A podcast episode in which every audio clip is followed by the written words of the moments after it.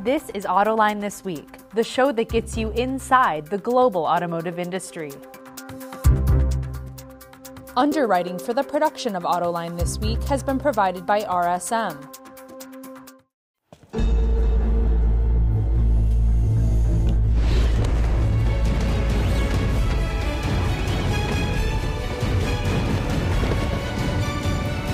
Prepare for challenges specific to your business by working with trusted advisors who help turn obstacles into opportunities. Experience the power of being understood. RSM, Audit, Tax, and Consulting for the Middle Market. And now, here's your host, John McElroy. Want to thank you for joining us on Autoline this week. You know, there's all this talk of a U.S. manufacturing renaissance, but today we're going to talk about the U.S. tooling industry. Because if you can't make dies and jigs and molds and tools, there isn't going to be a U.S. manufacturing renaissance. We're going to rely on other countries like China to make it happen. And so, to talk about the American tool industry, we got an expert on that, Laurie Harbour from Harbour IQ and Harbour Results. Harbour IQ, I guess I should say, is a study that you just put out. Is that right? That's right. Harbour IQ does all of our benchmarking activities that we do on the tool industry and plastics and stamping as well. Oh, okay, real good. Also joining us today is Gary Vasilash, the editor of Automotive Design and Production magazine. Gary, always good to have you here Thank too. You, John. Appreciate it very Somebody much. who knows something about manufacturing. good to have you on here. Laurie, let's talk about your your latest uh, tooling study. You showed that in 2019 there were 10 different tool shops that closed in the United States, mm-hmm. laying off some 2,000 workers. Doesn't sound like a lot. But this year, you're predicting that 75 mold and die shops are going to close. Why? What's going on in the tooling industry right now, apropos of the automotive industry?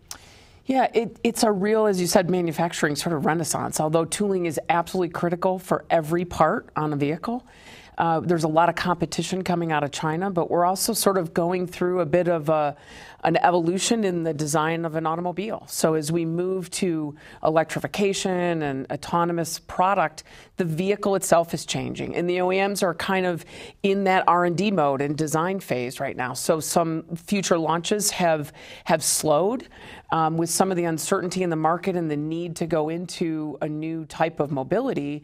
We are seeing them sort of do more facelifts or a heavy facelift and, and less all new vehicles, at least for the time being.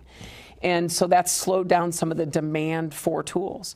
And frankly, China has become a very big threat. The, the plastics tooling and stamping industry is part of their China 2025 plan.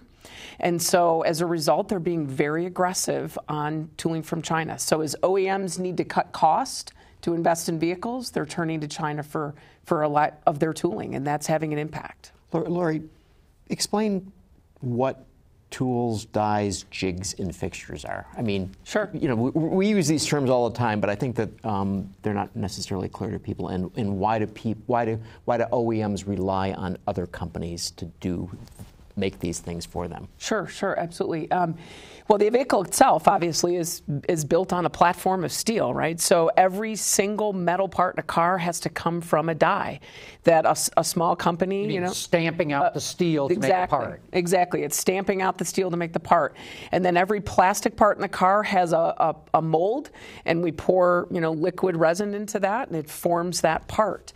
Um, similarly, die castings, right? We pour metal into a mold and it forms that die cast part. So it, eh, there's not a part on the car that doesn't come from some form of tool.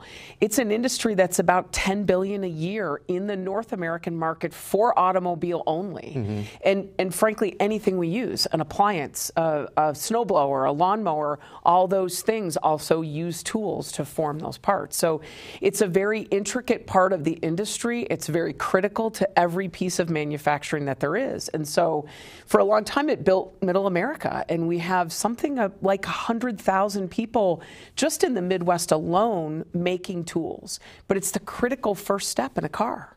And a lot of people don't, as you said, understand exactly what those tools are, but they're very important to the production of a vehicle. And, and these are small independent companies? Yes, so typically there's a there's about five to six hundred companies just in the Midwest primarily. It's really centered around kind of Michigan, Ohio, Illinois, and a lot in the Windsor, Ontario area. And so it's it's typically a third, fourth generation um, company that you know a grandfather started. Many of them came over from Europe and settled here and, and have very um, uh, interesting sort of German backgrounds around designing tools. And they're typically 10 to $50 million companies, not really larger than that. There's a real tipping point. If you get over 50 million, it becomes very difficult to service because it's a job shop. We don't get a we don't get a contract to make a thousand parts a year.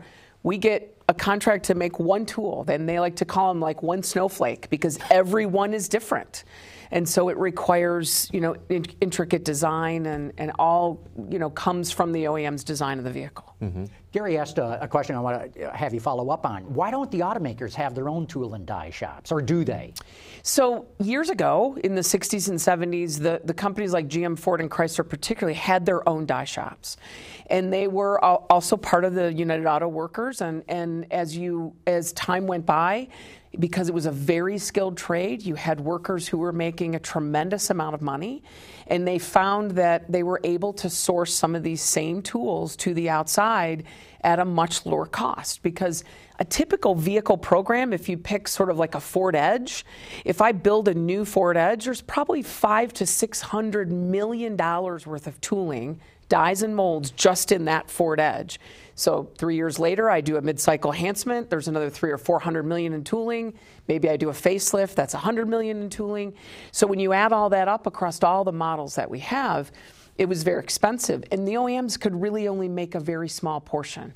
So as they sort of rationalized their business through the 80s and the 90s to be more productive, tooling was one of those things that they felt they could buy on the outside for much cheaper. And particularly because many of the tools used are run at vendors or tier one suppliers. So a Magna makes a, a fascia for a General Motors car, they're letting Magna spec the tool from that tool maker as opposed to making it themselves. Mm-hmm. What, what accounts for the number of bankruptcies beyond the shift to electrification? I'm, I'm assuming that there's got to be other factors, um, slowdown in the industry in general, or, or, I mean, what are you seeing? A- absolutely. So in 2017, it was a huge year for tooling. We did about 10.5 billion in North America alone, and another two or three billion from China that supported the industry because we had heavy launches, lots of new SUVs, CUVs being launched in the market that never even existed, right? Products that weren't on the road back then. And so then things began to slow down, uh, uh, and, and that was sort of like our high point. Normally, we would have been more like a nine and a half to ten billion dollar market. In the 2018 calendar year and into 2019, we had this big launch from the FCA group of this WLWS, right, New Grand Cherokee and Wagoneer, that got put on delay. When a delay occurs in the industry that has that much tooling in it, it was about a billion dollars worth of tooling, it sort of slows the industry down, you know. So I got tooling industry. The tooling industry. I got awarded the program, so I have a, propo- a, a purchase order for 20 million in tooling, and you just put it on a six-month hold. Now I'm empty because I don't have much, you know, to fill it with. I can't just land a new piece of business to fill it with. So that was some of it. But the other piece that occurred was as we had fewer launches in 2018 and 2019, and even into 2020, we're expecting fewer launches. So what I mean by that is there was somewhere in the range of 60 launches a year in 16 and 17. You're saying new cars, trucks, vans, and all that. Exactly. We're down to about 45 last year and this year. So the that means there's less of a sort of wallet to go after and grab as a tool supplier. That slowed the global industry down. So China got much more aggressive in their pricing. And if you remember back if we if we get political for just a second, we had in July of 2018, we had some 301 tariffs get applied to China tooling, particularly molds initially and then later dies. In December, when the government was on shutdown here in December of, of 2018, we actually had the big tier ones file for an exception saying they can't find tooling in the US, they have to buy from China. Was that true? Um, it, it was um, not true in that there was available capacity, but not at the price point in which the OEMs wanted to see target pricing. And so they petitioned to get an exception, and the government lifted that tariff. So for the whole of 19, there was no tariff on molds. There was a tariff on dies, but not molds. That happened at the same time the industry slowed and the WLWS went on hold. And so China was empty too. And because it's part of their 2025 strategy, they got very aggressive on pricing. You've mentioned that twice. Explain briefly. What, what do you mean by China 2025? So, China has put together a strategy that says here's the manufacturing industries that we want to be in, and we want to go after and be a global economy in those particular manufacturing spaces. They, they, want to dominate those sectors. Exactly. So stamping is one of those, uh, plastic injection molding is another, and tooling is a big portion of it. If you ever go to the Shenzhen area of China, you could literally throw a rock and hit 100 tool suppliers on one block making injection molds because they're just they're popping up everywhere. So there's a real focus on that, and the government has help, helped support the building of that industry, which allows them to be a little more aggressive on pricing. And with labor costs as they are, frankly, a U.S. tool shop, they just can't compete. The gap on labor is too difficult. So, the other last thing that occurred to answer your question is that we did have uh, this attack on the industry and tooling 15, 20 years ago. And we had a bunch of tool suppliers who said, No, I'm serious about this. I'm not going to run a job shop anymore. I'm going to actually work on efficiency just like we saw 20 years ago or 30 years ago with the OEMs. They started diagnosing every element of their process and they turned tool building into a process, into an assembly flow. And they attacked all the waste and they drove efficiency. Well, when they did that, it allowed them to be more cost competitive. So now they've grown their capacity in the industry over the last five years, something like 500 million of these kind of top 20 companies that, we that we study on a regular basis when they open up that much capacity, now they can sort of attack the smaller shops who maybe are not as efficient and can't price as effectively. So they've gone and, and almost put some of their brethren out of business because they were able to win the work at a better price point that the OEMs could support. Is it scale or efficiency? Um, it's primarily efficiency, but that efficiency has allowed them to scale. In other words, they got better at programming a CNC machine. They put standards into place. They designed standards into a mold and worked with their tier one to create that. So when it goes in the CNC, it cuts more effectively, opens up more capacity, thus creating more scale. So they didn't necessarily go in and spend another $50 million on new equipment although they, they churn and update equipment, they really drove efficiency within their process. And then in that file, final tool assembly, just like anything we would see in an assembly plant, they took every single step of the process, defined a cycle time for it, and said it should take this long to put uh, you know, water lines into an injection mold. Mm-hmm. And then they, they started measuring their people on that process. They mm-hmm. turned it into a process. You know, I remember uh, back in the 1970s, a lot of tooling started to migrate to Japan. That was the low cost supplier at that time. Mm-hmm. Uh, probably in the 80s and 90s, it then transferred to Taiwan because Japan got to be too expensive. After that, it went to China. Mm-hmm. And certainly in the last 20 years, we've seen the domestic, the U.S. auto industry outsource, offshore so much tooling, right. going after a cheap price. Right.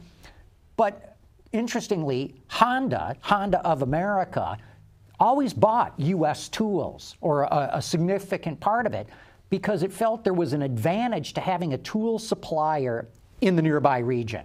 You know, not thousands and thousands of miles away. Because if there was a problem, that company could come and service it right away. And as you know, if the assembly line stops, boy, you're, you're bleeding red ink. Right. What kind of advantage is there to having a domestic tool supplier from that standpoint? And are any of the OEMs or suppliers going with a domestic source for that reason? It's it's a huge advantage. And to be honest, if you if you talk to a tier one supplier in a in an environment like over a beer, they would say to you, I don't want to buy tools in China. I don't want to go there. It takes time and energy away from my business. I want to go across the street or over to Grand Rapids and solve my problems or have them come to me and solve the problem. The challenge that I see in the industry right now is that if I'm a General Motors, a traditional OEM, and I'm competing against a, a, Tesla, a Rivian, or whatever the new model is for automotive mobility, I am currently in the environment of having to invest in all of this ICE technology and the new mobility. Whereas a Rivian is only investing in new electrification, right? So I have doubled the investment. So I have to save everywhere I can. So if I'm a company like GM that buys three to four billion dollars a year in molds and dies, if I can save 5,000 on your tool and 10,000 on your tool and 50,000 on that tool, and I buy a 1,000 tools a year, I've now saved millions of dollars. And because it's so tight now that they need that investment for new mobility, they're looking to China and all of these other regions to try to find as much tooling as they can, regardless of the long term effect of running the part. We haven't still gotten very good at, at full total cost of a tool. Hmm. We look at purchase order price for that tool and savings at that point, but we don't look at scrap and lead time and you know all the issues downstream for the life of the program that we run that tool. If we could get to that, I think we would make some different decisions over over time. Laurie, when you were describing the nature of, of many of these shops, it sounded almost artisanal. Mm-hmm. That, that uh, you know, so so mm-hmm. if we're going to buy an artisanal beer or an artisanal cheese, we're gonna we're gonna spend more money on doing that. Right. Okay, is that the case? Are these small companies investing enough in process technology? You mentioned CNC machines. Are they investing enough in that? And the third portion is are there skilled people who are able to do these things yeah, in the great, United great States? question. Uh, it is it is very much something that they view to be an art. It's not a process, right? Now there are many who have changed that thinking, but I still go to shops today who say that's not how this works in tooling. We're an art. We have to tweak it. We have to massage it. So that's the mentality that I fear is going away in those 75 shops you talk about because they haven't sort of grabbed onto the new new way of making a tool. The, the best are certainly investing in new technology, and in the investment of that new technology, they're also tying that to resources because the number one problem in tooling is the lack of skilled trade. You know, the, these skilled trade workers are making 25 to 30 dollars an hour lots of overtime, six figures. In the, back in the day, they raised families and sent their kids to college on this kind of, of money. But it's been dirty manufacturing over the years, and so lots of the, lots of them told their children to go to college, not to come into this this skilled labor. So it's the number one problem a toolmaker has. So when the best have purchased this equipment, they've tied that to those standards I talked about. If they can create the standards, now I don't need this highly skilled 10 year experience toolmaker because if I program the machine right, it's going to cut right and then I come out and I have, you know, I have to massage it and hand work it, which is what sort of the old thinking is. So many, we, we actually see a lot of companies who will go buy a new $3 million piece of equipment, but run it the way they used to. They're the ones not getting the efficiency. Those who have tied it to design standards and process standards in this new way of building a tool are absolutely seeing the efficiency and their their level of skilled rec- their job their, their thought process is how do I eliminate the need for 100 skilled laborers maybe I only need 20 and then I can go go get other people that I can train over time. Mm-hmm. You know, the history of tool making in the United States is, is really one for the history books. We were recognized, even in the late 1700s, at really good at making tools. Mm-hmm. In the 19th century, absolutely, the, the U.S. was probably the dominant, or certainly one of the major, major players in it. it, it it's critically important. I love what you're talking about of looking at total life cycle cost of the tool, not just initial purchase price, which is what the OEMs and the, and the tiers are looking at. What other suggestions do you have? How do we help? What, what should the United States be doing as a country to make sure it's got a vibrant tool and die industry? Mm-hmm. Well, I'd love to say that we can we can get a ton of support from the government the way some of these other countries like China do, um, and and we don't have as much of that support. But these tool makers have got to um, think about how they work differently within their customer base. And remember, their customers typically a tier one, even though that part's going to a GM, Ford, or Chrysler. You mentioned something earlier about Honda, which I want to tie into the answer to your question. Honda looks at that total life cycle, which is one of the reasons they like to see some tool suppliers here. However, they do still purchase a lot of tools in Japan, and the Germans still buy a lot of tools in Germany, and they're also still all using China. So, one unique thing about this tool industry that we've built up over these years is typically 85% of their work goes to a domestic OEM. So you guys know the data as well as I do. The domestic's share of the market has gone down dramatically and continues to go down. We now have something like 23 OEMs that by 2025 will be making cars in North America when you count Rivian and Lucid and Workhorse and all these guys. Tesla, yeah. Tesla. So, so these, tr- these traditional tool makers have not been great at selling and selling their business. You know, they're tool makers and the work kind of just came to them. GM and Ford and the suppliers would call them. They have to put sales processes in place. They have to diversify. We've got to find a way to get into Honda. We've got to find a way to get into BMW and the people who are growing share here, Tesla and the others. Some of these new startups, their first thought is go to China. We have to show them why we can be that life cycle provider for them. So we have to think differently. We have to sort of I kind of joke with them, you have to op- operate like a real business now. You know, we can't just be the, the garage shop that we used to be in the past. Laurie, if, if we had a if we had a die for a hood or a roof or a door, and it was made in the U.S., Japan, China, Germany, mm-hmm. would all four be different, or would they essentially be the same? That's a great question. Um, the reality is, unfortunately, in some OEMs, they're different. And it's because they choose a different tier one. We tried with a couple OEMs we worked with to say, so if I source you, Mr. Grand Rapids Tool Shop, the die, I want you to make four replicate tools to run in those regions. The problem was you might have had Magna building it here and Gestamp building it in Germany and some China shop in China. Well, they all spec differently based on their equipment of the press line. So as much as the OEMs wanted to do it, what the OEMs couldn't do was commonize the tier one. So if they could commonize it, then yes, they're able to leverage it. And, and you would have dramatic cost reduction on the tools mm.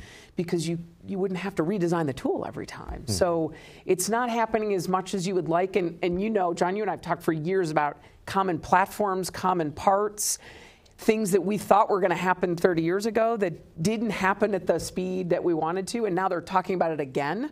If we can move to that, we're going to continue to commonize. That's some of the reason that we're going to see more fallout of tool suppliers. Um, think about the Tesla instrument panel, right? You guys drive all these cars. We're going to what the, the, Ford would call reductive design. That where we don't have all the buttons and the knobs for the radio and the air control, uh, you know, the HVAC and the windows, we push a button on our screen. That means I don't need all those molds. And as we talked with you know Ford's um, team that are creating all their new electric vehicles, you know the Mach-E, if you look at their instrument panel, they've taken some of that out. And they're saying we're going to apply more of that reductive design to ICE vehicles because we got to save money on tooling. So when you put all of these factors together, it's why we're seeing the fallout of tool suppliers. If they're there's just not going to be as much to go around. We think it's going to be six and a half to seven billion for the next three or four years in terms of demand for tooling, which is down three to four billion from where we were. Which is why you're predicting 75 tool and die shops are going to close in right. the U.S. this year alone. Right, right. It, probably over the next couple years. Okay. Um, just because it'll take them some time to kind of get through. Some of these. Um, these old school third and fourth generation shops have done a phenomenal job of controlling their balance sheets and they're fine like they don't take debt on but they also don't invest in new equipment so it'll allow them to kind of hang on and, and, and stay around longer than maybe some others. But there are a lot that are on the, in the 10 that we talked about were shops that I could only put my finger on right now. Yeah. There's more. Laurie, I got to believe there's a, a, national security element to this. Mm-hmm. You know, if you don't have tool and die, it, it's one thing not yeah. being able to make cars and trucks and all that domestically. I got to believe there's a lot of military applications that uh, fall in line with this as well. Absolutely. And my, my, I, I actually worked with my team on trying to get this mold tariff reinstated, which, by the way, did get reinstated on December 28th. Um, one of our biggest arguments was to follow along with the administration's focus on national security. Every time we send a 3D diagram to China for a new powertrain component or a new instrument panel, we just gave up our entire intellectual property. And a lot of the vehicles that you see from Chinese owned shops over there I mean, it's been proven, right? They have used some of the designs that we have um, over here in the US and in North America. So Um, there's an absolute security risk there. We, we do make tools in China that support the military and aerospace and defense. They're a little pickier about which ones they put over there, and there's quite a bit less demand for military and aerospace tooling just because of life cycles are much longer. Uh, but it is it is absolutely an issue, and and frankly, it's one of the reasons why it was part of the 301 tariffs, mm-hmm. so we can make it more difficult to purchase tools over there. And with a 25% tariff, it does make our tool suppliers here more competitive for sure. They have a better chance, especially those who have improved efficiency. They can they can start to close the gap a little bit and be more competitive on tooling. Mm-hmm.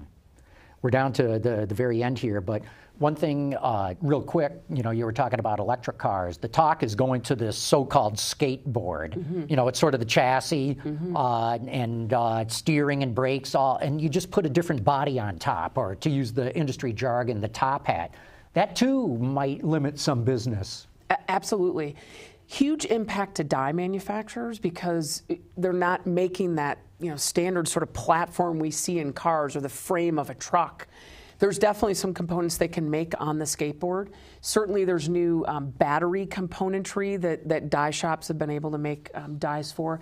On the mold side, they'll get affected by this reductive design, but they'll also see some benefit from uh, like an autonomous vehicle because the customization will be different. It's like your seat on the airplane with, you know, electrical plugs and TVs and a, and a different seat. So we're, we're hearing from the tier one plastics processors that you'll see a lot more molds because of that.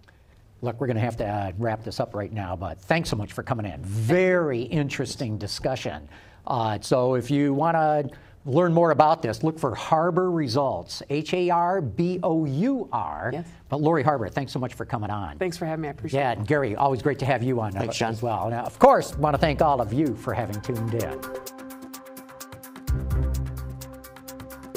Underwriting for the production of Autoline this week has been provided by RSM.